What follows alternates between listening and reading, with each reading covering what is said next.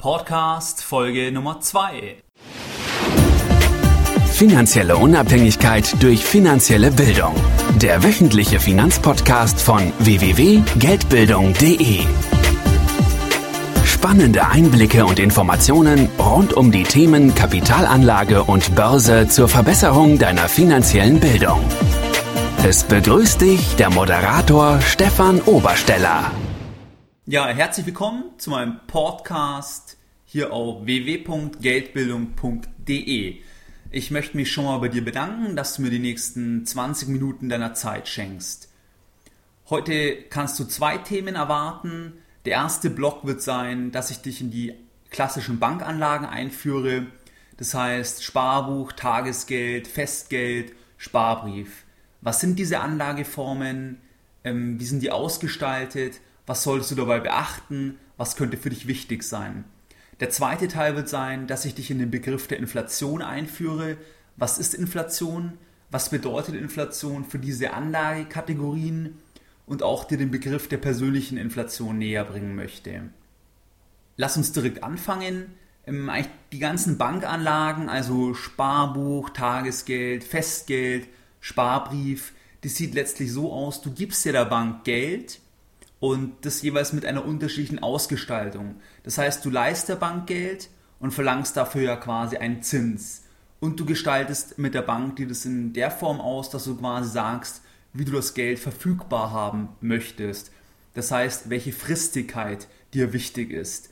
Beim Sparbuch natürlich auch eher täglich verfügbar oder relativ kurzfristig verfügbar.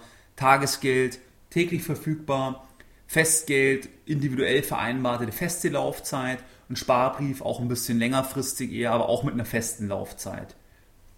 Lass uns direkt das Sparbuch ähm, als erstes anschauen. Ich meine, das Omas Sparbüchlein ist ja sicher eines der bekanntesten und populärsten Anlagen in Deutschland. Jetzt ist die Frage vielleicht noch, ob das zu Recht noch so ist. Zunächst einmal, wie, wie ist ein Sparbuch eigentlich grundsätzlich ausgestaltet? Ich meine, diese Urkunde, die kennst du ja sicherlich. Und von der Ausgestaltung ist es so, dass man in der Regel 2000 Euro je Kalendermonat abheben kann ohne Kündigung. Und wenn du mehr abheben möchtest, dann hast du da eben eine Kündigungsfrist von drei Monaten und kannst dann entsprechend mehr abheben. Ansonsten müsstest du eben Vorschusszinsen bezahlen. Und das Ganze ist eben in dieser Urkunde verbrieft, in diesem Sparbuch. Und ich kann mich da noch gut an meine Zeit in der Bank erinnern. Da war ich in einer kleinen Regionalbank und da war eben das Sparbuch nachtragen.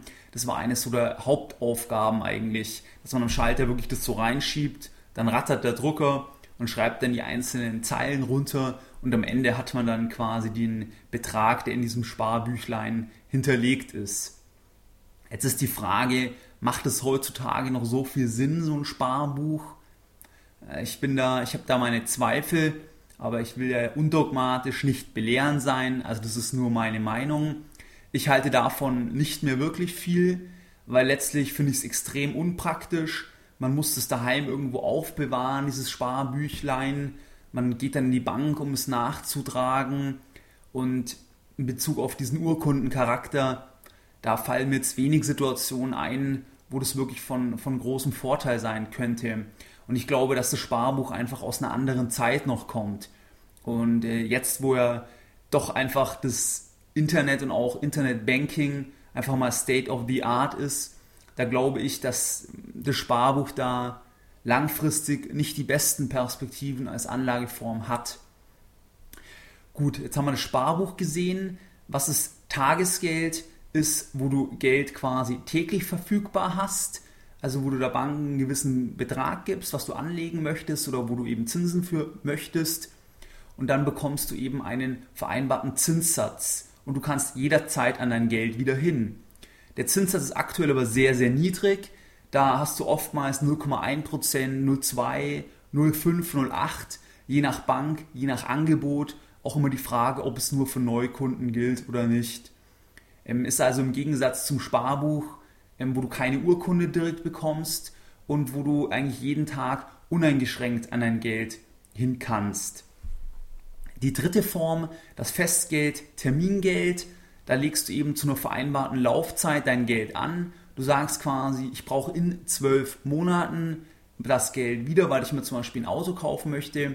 Dann vereinbarst du für zwölf Monate das Festgeld und erhältst dafür einen gewissen Prozentsatz. Der kann auch zwischen nahezu 0 und vielleicht 1,5 Prozent je nach Bank, je nach Anbieter eben schwanken und die Laufzeit kann dort eben sehr, sehr individuell vereinbart werden. Man erhält dann jährliche Zinsen ähm, oder Ausschüttung ganz am Ende der Laufzeit, je nachdem, wie man es eben vereinbart. Und dort ist es teilweise so, dass es sich automatisch verlängert. Ähm, bei, gerade bei Offline-Banken, sage ich mal, eben nur die Sparkassen, Genossenschaftsbanken. Und da muss man eben festlegen, was am Ende quasi passiert. Dann die dritte Form ist der Sparbrief. Ähm, dort hast du es eigentlich so, dass du auch feste Laufzeiten, aber eben ein bisschen längerfristig, bis zu zehn Jahre häufig. Und auch die Zinsen werden entweder jährlich ausgeschüttet ähm, oder ganz am Ende der Laufzeit. Oder die dritte Form, die sogenannte abgezinste Verzinsung. Das heißt, wo du unterjährig keine Zinsen bekommst, aber zum Beispiel 9000 Euro anlegst und am Ende der Laufzeit eben 10.000 Euro zurückbekommst. Also das nennt man eben abgezinst quasi, weil man, weil man quasi der Zins ist dann die Differenz zwischen dem, was du bezahlst und zwischen dem, was du quasi zurückbekommst. Das ist im Endeffekt dann der Zins für dich. Generell solltest du bei diesen Anlageformen darauf achten, wie lange gilt der Zins, vor allem bei Tagesgeld. Gilt der nur für Neukunden? Das ist vor allem wichtig bei für Log-Angebote, dass du eben dort schaust, hast du dort schon ein Konto oder bist du Neukunde und kannst eben vielleicht höhere Zinsen in Anspruch nehmen. Dann ist auch nur wichtig, dass du auf die Einlagensicherung achtest, weil teilweise ausländische Banken nur bis 100.000 Euro eine Einlagensicherung haben, sodass du, wenn du mehr anlegst, dass du dort eben sicher bist. Dann ist auch noch ganz nett, dass du schaust, ob du irgendwelche Prämien bekommst vielleicht, wenn du eben Neukunde bist, dass du dann noch irgendwelche Goodies bekommst oder auch meinetwegen nochmal 50 Euro on top, wenn du eben neu zu dieser Bank kommst. Generell empfehle ich dir, dass du, wenn du zum Beispiel, bevor du zu deiner Hausbank gehst, dass du einfach im Internet mal abcheckst, wie ist denn so das Zinsniveau, was bezahlen denn andere Banken. Und da kannst du einfach auf Tagesgeldvergleiche gehen, Festgeldvergleiche, Sparbriefvergleiche und so einfach ein Gefühl bekommst, was ist denn ein guter Zins, was bezahlen denn andere Banken in etwa für ein Zinsniveau, sodass du quasi das auch beurteilen kannst, was der Berater dir eben sagt. Das ist besonders wichtig für Sparkassen und Genossenschaftsbanken, wo man tendenziell eben immer einen tieferen Zins erhält, weil die natürlich auch die ganze Infrastruktur etc. aufrechterhalten müssen in Bezug auf Filialen etc. Und nur, dass du dort eben siehst, ist das mir wert oder ist das ein gutes Angebot, passt das für dich? Eben informier dich vorher, geh kurz ins Internet und schau dir die einschlägigen Seiten an. Ich werde dann in die Show Notes auch ein paar Links reinpacken, wo du einfach mal dann eben diese Vergleiche dann zur Hand nehmen kannst. Und es kann sich unter Umständen auch als Verhandlungsinstrument eignen, wenn du zum Beispiel sagst, es gibt woanders eben deutlich mehr Zins, Momentan wahrscheinlich ehrlicherweise eher weniger, weil die Banken einfach da sehr, sehr wenig machen können, weil die Leitzinsen eben so niedrig sind. Aber trotzdem, man kann ja mal nachfragen und dann sagen, ähm, schauen Sie mal, es gibt woanders bekomme ich 1%, warum bekomme ich bei Ihnen nur 0,2%? Und dann wird natürlich ein gewisser Teil der Argumentation die Beratung sein, das Filialnetz sein, die Anzahl an Automaten sein, aber nichtsdestotrotz, Fragen kostet ja nichts. Also frag einfach mal nach. Die Frage, die du vielleicht stellst, warum ist der Zins so niedrig? Man hörte überall Niedrigzinsumfeld, Zinsen so tief wie nie, Rekord, Rekordtief. Das ist die Frage, warum ist das so? Die Zinsen für dich in der Anlageseite sind einfach so tief, weil der Leitzins, den die Europäische Zentralbank festsetzt oder über ihre Geldpolitik, besser gesagt, steuert, so tief ist. Der liegt aktuell bei 0,15 Prozent und dieser Leitzins ist letztlich der Preis des Geldes. Also es ist der Preis, zu, zu dem sich die Banken Geld bei der Zentralbank besorgen können. Also zu dem sich die Banken quasi das Geld von der Zentralbank leihen können. Und wenn sie natürlich sich Geld für ganz, ganz wenig Geld, für einen ganz, ganz kleinen Zins leihen können, dann ist das Geld sehr, sehr günstig. Und dann kannst du das quasi übertragen. Haben ja gehört, diese Anlageformen Tagesgeld, Festgeld, Sparbrief, da leihst du der Bank ja quasi Geld. Und wenn du eben siehst, das Pendant, die im EZB, da können sich Banken mit 0,15% Zinsen versorgen, dann ist klar, dass sie quasi das für dich sehr unattraktiv finden, wenn sie quasi dir mehr Zinsen bezahlen müssten. Und deswegen sind quasi die Habenzinsen, also Zinsen, die du auf Guthaben erhältst, eben auch sehr, sehr tief, weil quasi der Preis des Geldes sehr, sehr niedrig ist aktuell. Jetzt haben wir so ein bisschen die Anlageform gehört, warum der Zins so tief ist, was das dahinter steckt. Jetzt kommt ein zweiter Begriff, ähm, Inflation ist der zweite Teil heute, ähm, der da eigentlich ganz stark ähm, mit reinspielt und ganz, ganz wichtig ist. Wenn du jetzt nicht weißt, was Inflation ist, Inflation ist einfach quasi Geldentwertung, also der bezeichnet einen Anstieg des Preisniveaus über einen definierten Zeitraum, in der Regel eben ein Jahr. Wenn man zum Beispiel sagt, die Inflation war letztes Jahr beispielsweise 2%, dann bezieht sich das eben auf, den Gesamt, auf die gesamten zwölf Monate des Jahres. Und diese, diese Inflation, die wird eben über den Preis des Geldes letztlich auch beeinflusst. Weil wenn der Leitzins quasi eben so niedrig ist wie aktuell mit 0,15, dann kannst du dir vorstellen, dann ist Geld sehr, sehr günstig. Und wenn Geld sehr, sehr günstig ist, trifft natürlich sehr, sehr viel Geld auf eine beschränkte Anzahl an Gütern. Und das ist quasi der Treiber unter Umständen von Inflation, weil quasi viel Nachfrage nach Gütern, getrieben durch günstiges Geld, einer beschränkten Anzahl an Gütern eben gegenübersteht.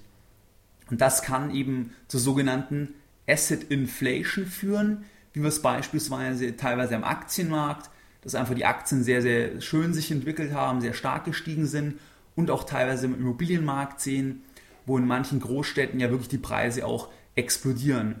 Da kann man wirklich von klassischer Asset Inflation wirklich auch stark getrieben durch billiges Geld eben sprechen. Die Inflation ist also eine Form der Geldentwertung, weil du quasi dann für einen Euro einfach weniger bekommst, weil der Preis des Gutes quasi teurer geworden ist. Dann das, was du in den Zeitungen oft liest, ist ja Inflation 2% ist gut oder 1,8% haben wir aktuell, das ist alles fein. Das ist die Frage, wie wird Inflation eigentlich gemessen? Das wird gemessen anhand des sogenannten Consumer Price Index, anhand des Verbraucherpreisindexes. Das ist ein Warenkorb, der wird herangezogen, wo man quasi sagt, das ist so das durchschnittliche Konsumniveau oder das sind so die durchschnittlichen Güter, die konsumiert werden und dann vergleicht man quasi die Preisentwicklung. Und wenn die Preise eben gewichtet in diesem Korb um 1,8% gestiegen sind, dann haben wir eine Inflation von 1,8%. Und der Warenkorb, der soll eben aus relativ repräsentativ für den Konsum ähm, in Deutschland eben, eben stehen. Als aktuelle Zahl, jetzt ganz aktuell im Juli 2014, hat das Statistische Bundesamt die Inflation eben bekannt gegeben und die war im Juli 0,8 Prozent. Das heißt, Juli 2014 verglichen mit Juli 2013 haben sich eben die Preise in diesem Warenkorb um 0,8 Prozent verteuert. Und jetzt für dich als ein Beispiel, das kannst du auch am Statistischen Bundesamt alles nachlesen. Da werde ich dir auch den Link in die Show Notes packen. Die Rechtsanwaltsgebühren zum Beispiel, Notargebühren haben sich um 18,4 Prozent gesteigert von Juli 13 auf Juli 14. Kartoffeln dagegen sind zum Beispiel um 32 Prozent günstiger geworden. Und dieser ganze gewichtete Durchschnitt quasi, der ist dann eben mit 0,8 Prozent gestiegen. Generell in dem Warenkorb ist die Aufteilung so, was relativ realistisch ist, dass Wohnen eben mit 32 Prozent, Verkehr mit 13 Prozent reinfließt, Unterhaltung, Kultur, Freizeit so mit 11 Prozent und das dann eben dort gewichtet wird. Und ähm, genau die Links eben wie gesagt in den Show Notes. Und was auch noch wichtig ist, dass die Europäische Zentralbank, die hat so ein Preisstabilitätsniveau oder sie wollen Preisstabilität erreichen und da spricht man immer so von 2%, dass das auch also ein Ziel ist, eben das zu erreichen. Jetzt hast du mal gesehen, wir haben eben jetzt im Juli nur 0,8% gehabt. Ziel ist grundsätzlich 2%, eben von diesem Consumer Price Index. Jetzt kommt ein kleiner Exkurs von mir. Ich halte für mich persönlich ähm, von dieser offiziellen Inflationsrate nicht sehr viel, weil das natürlich, kann man sagen, auch relativ willkürlich ist, was in diesem Warenkorb ist und natürlich jeder Mensch auch unterschiedliche Bedürfnisse hat, woanders wohnt und eben ganz andere Vorlieben hat und so auch andere Güter nachfragt. Und letzten Endes interessiert dich ja eigentlich nur in deiner, deine persönliche Inflation. Das heißt, was bekommst du für dein Geld wirklich noch? Was sind so die größten Ausgaben, die du pro Monat hast? Und wie entwickeln die sich? Werden die teurer, günstiger, bleibt das gleich? Und natürlich so gesehen, wie entwickelt sich auch dein Einkommen? Und bei der persönlichen Inflation ist zum Beispiel mein Rat, du kannst schauen, was sind so die größten Ausgabeposten für dich. Wenn du zum Beispiel in München wohnst und du wohnst zur Miete und du hast schon mal eine Mietpreisindexierung von 3%, das heißt, deine Miete steigt jedes Jahr um 3%, dann ist deine wohl größte Ausgabe schon mal mit 3% Inflation in deinem persönlichen Warenkorb drinnen. Und das kann sich damit natürlich ganz anders darstellen, wie einer Person, die irgendwo im, im Norden in irgendeiner ländlichen Region wohnt, ähm, wo man gar keine Preissteigerungen bei Miete hat. Auch Benzin. Brauchst du, äh, fährst du viel mit dem Auto? Fährst du wenig mit dem Auto? Was für ein Auto fährst du? Brauchst du viel Benzin? Brauchst du wenig Benzin? Also letztlich ist wirklich die Frage, was sind deine Vorlieben? Welche Güter kaufst du? Und wie ist eben darauf basierend deine persönliche Inflation? Dass du zum Beispiel schaust, eben Miete, Auto, Krankenversicherung, private Krankenversicherung zum Beispiel, wenn du privat versichert bist, ähm, wie hat sich das dort entwickelt? Und darauf kann man relativ schnell dann eben schätzen, okay, ich habe eine 3, 4 Prozent unterliegen zum Beispiel im letzten Jahr verglichen mit diesem Jahr quasi die, die größten Ausgaben an Inflation in meinem persönlichen Warenkorb. Und wie du jetzt siehst, wir haben bei den Anlagen oben gehört, dass man eigentlich überall sehr, sehr wenig Zinsen bekommt, gerade beim Sparbuch nahezu 0% und die Inflation jetzt offiziell 0,8% ist, jetzt zumindest im Juli 2% wird angestrebt. Ähm, mein Gefühl ist aber, dass, dass die persönliche Inflation häufig sehr, sehr viel höher ist. Und ähm, wenn wir jetzt sagen, du hast eine persönliche Inflation von 3%, du bekommst on average für deine Anlagen im Bankbereich, also von deinen Bankanlagen, Zinsen von 0,5%, dann verlierst du jedes Jahr real 2,5%. Das heißt, jedes Jahr kriegst du für dein Geld 2,5% weniger an Gütern, von deinen persönlichen, die Güter, die du halt kaufst, gegenüber dem Vorjahr. Und wenn du denkst, nach 10 Jahren hast du 25% weniger Kaufkraft. Und das ist natürlich relativ dramatisch. Und ähm, deswegen ist es eben sehr, sehr wichtig, jetzt zu sehen, dass diese Anlagen zumindest in eine Richtung führen, und zwar ganz garantiert in die sichere Geldentwertung. Das heißt, dass du einfach auf jeden Fall Kaufkraft verlierst. Und ähm, das ist halt schleichend und nicht so sichtbar, aber machst dir wirklich bewusst, ich meine, 25% in 10 Jahren ist eine ganze, ganze Menge. Und ähm, da ist die Frage, ob man dort nicht gegensteuern möchte. Was es vielleicht für alternative Anlageklassen gibt, was die vielleicht auch für Risiken an sich wieder mitbringen. Das wirst du alles hier auf geldbildung.de lernen und auch in den folgenden Episoden von den Podcasts oder auch auf dem Blog, da werde ich intensiv darauf eingehen und ähm, dass du dir eben selbst dann Gedanken machen kannst, willst du bewusst Geld verlieren oder willst du versuchen, dagegen zu steuern? Was haben wir jetzt heute gelernt? Die Lessons learned.